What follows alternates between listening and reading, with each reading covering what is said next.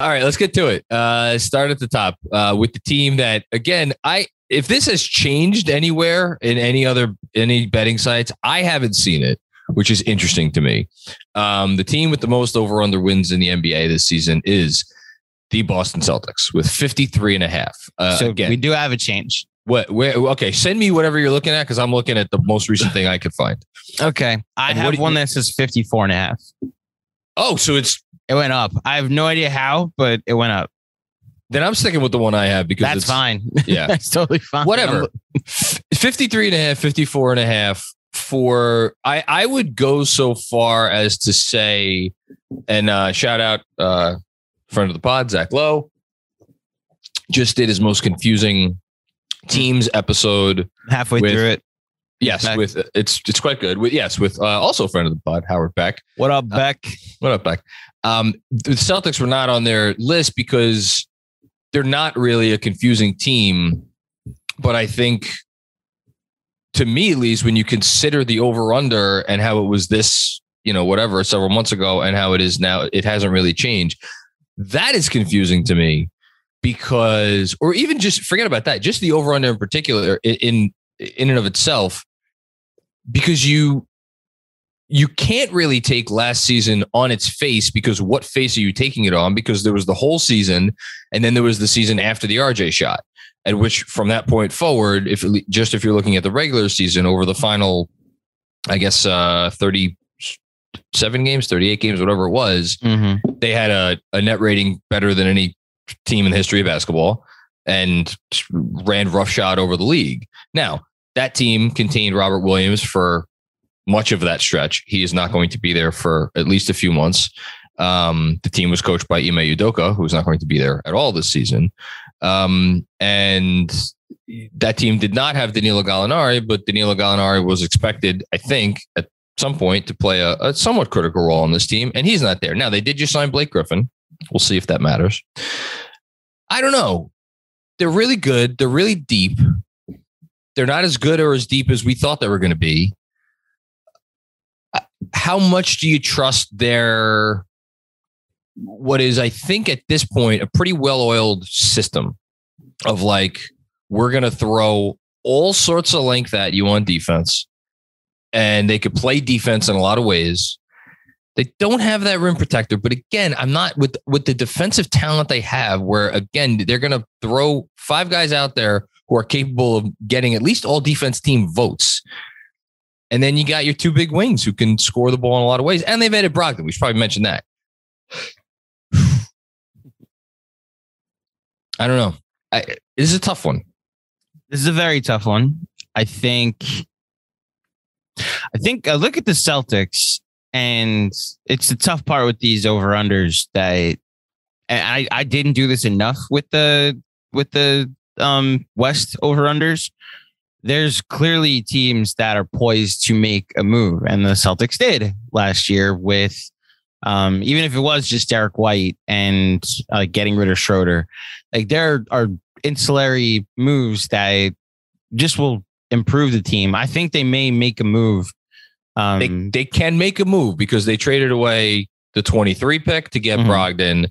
And that's, I think, I forget what the, the protections are, are not such that it hamstrings their ability to trade away other picks. And then after that, they've traded away 20, 28 first rounder to San Antonio. But you, they could still put a package together if there's something worth getting. The, the, the bigger question I have is like for them to materially improve their team such that they would be willing to put draft assets on the table. Like there aren't a whole lot of players out there who fit in that category. It's like Bradley Beal coming on the market for them, and you know, Well- but that's it. honestly, I'm not even talking about. I'm not even talking about the big moves like that. Oh, you think they can make another small move? Right. So I'm at the point where I, I look at their the fact that Robert Williams is going to be out for a while, and it's like, well, all right, well, could they just make a, a side side with an Ayton destination if Horford Oh. is starting to show his age? You know, like Yeah, but could- then what do you do with Robert Williams? Because you're that's that's so that's why the Ayton. We'll have, we should probably have that conversation at some point on this pod. But like the Ayton trade conversation is an interesting one because if a team has a center that they like, which the Celtics do, he's just hurt right now. Mhm. It's like, are you giving up that player plus stuff to get Ayton? who's, you know, not that he's a tricky fit, but but I, it's like you're you're probably going to be adjusting a little bit of what you do in terms of how you utilize the center position, and then you know, and then from oh. Phoenix's perspective, it's like you're not just going to give him away. I I don't see them as an Ayton team. I'm more saying if Robert Williams is like a because this is now like a, a, third season in a row that Williams' injury history. I'm not. I'm, just, I'm literally just saying there is a Yeah. world where if he's his injury is more serious and they need to go get a center, it's like, hey, let's pull the plug on the Robert Williams experiment and go get DeAndre Ayton instead because he is an upgrade during this window. Like windows is like a big theme about the NBA this year because you just see a couple of windows close. I think.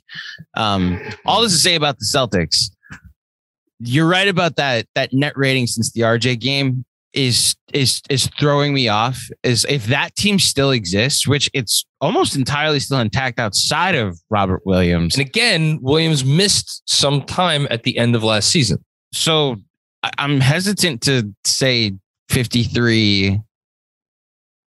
53 should be very attainable for this core. It If should be. If the infrastructure is still in place, which it Well, 54 because it's 53 and a half is the number. so So Uh, 50 so, so 54. so, so we're talking 54 and 28. That's what Yes. we're looking at here. I'm saying that should be attainable.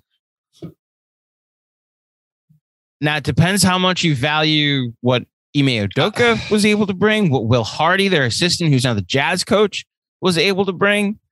I guess I'll- my thought is if they're if they're you know close to what they were last year, but clearly a step below, they'll make a move and get back to that, and that puts them over the top. I'm going to go over.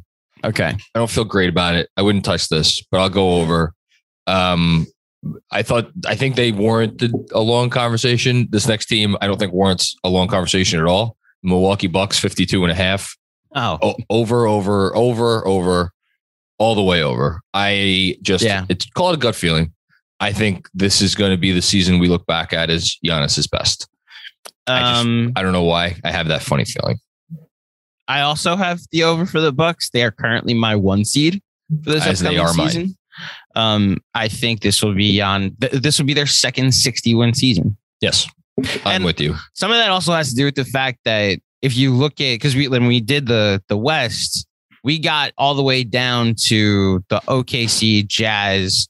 Um, although you know what I'm, now I'm thinking about it, so that there's three tanking teams at the bottom of the West, right? Um, there's you could Well, argue, no, no. There's there's four. Well, yeah, there's four. who's fourth? Hold on, did I forget someone, or did I did I add someone? There's Houston, there's OKC, there's San Antonio, and Utah. Okay, you added Houston. I think so. When I say Houston, tanking, Houston is, has has the lowest over under in the, the league. fine. I mean, tanking. I I think Houston will try to win games. Is my point. Like I think Jalen Green and Jabari Smith will like they will try to with that core try to win. They will not. Oh wow, Chet, your your foot injury. It's so bad. It's out for the year. Oh SGA, your knee. Don't worry. Take a couple of months off. That's not okay. So they have more young talent, but again, they're going to trot out Jabari Smith for however many minutes they're going to trot out Jabari Smith. Whereas Jabari Smith, I'm not sure Jabari Smith would get a whole lot of playing time on a team that's trying to win games. That is Hmm. what I mean when I say they're tanking. What's your point? my point is I, I think the East's bottom will end up being easier for the Bucks to rack up more wins. Is Oh, see, I- to say. I'm gonna push back on this. I completely disagree because to me, you have a Detroit team that just went out. You can say whatever the hell you want about you. Ah, that's true. They got bogey. yeah, you you should go out and acquire a win now piece, which is unequivocally what Bogdan Bogdanovich is, or Bo- Bojan Bogdanovich. I always screw that up. Um, yeah, can they flip him at the deadline if they're like 15 games under 500? Sure, but like they're coming out of the gate trying to win. Um, Indiana still has Miles Turner, still has Buddy Hield, like Rick Carlisle. Like he doesn't, he's not the sort that's just going to go out there and and like they're going to try. Um, and then Orlando, people just like they have a lot of talent. Like it's again, it's not, but like Paolo Banchero uh, is a Bancaro, excuse me, is a lot more, I think, ready to contribute right away. Which is, by the way, part of why they drafted him. So here's the full the full measured take. Uh, the division is what I mean for because I, I it was a half measured take when I thought of it yesterday. Okay, The full measured take is that the the Central Division, uh, the Bucks have the Bulls, the Pacers, and the Pistons, who I do not think are going to make the playoffs this year. So right, that's fine. I, am I am having 12 games against those teams are the edge you need to be the one seed and then potentially even get to 60 wins.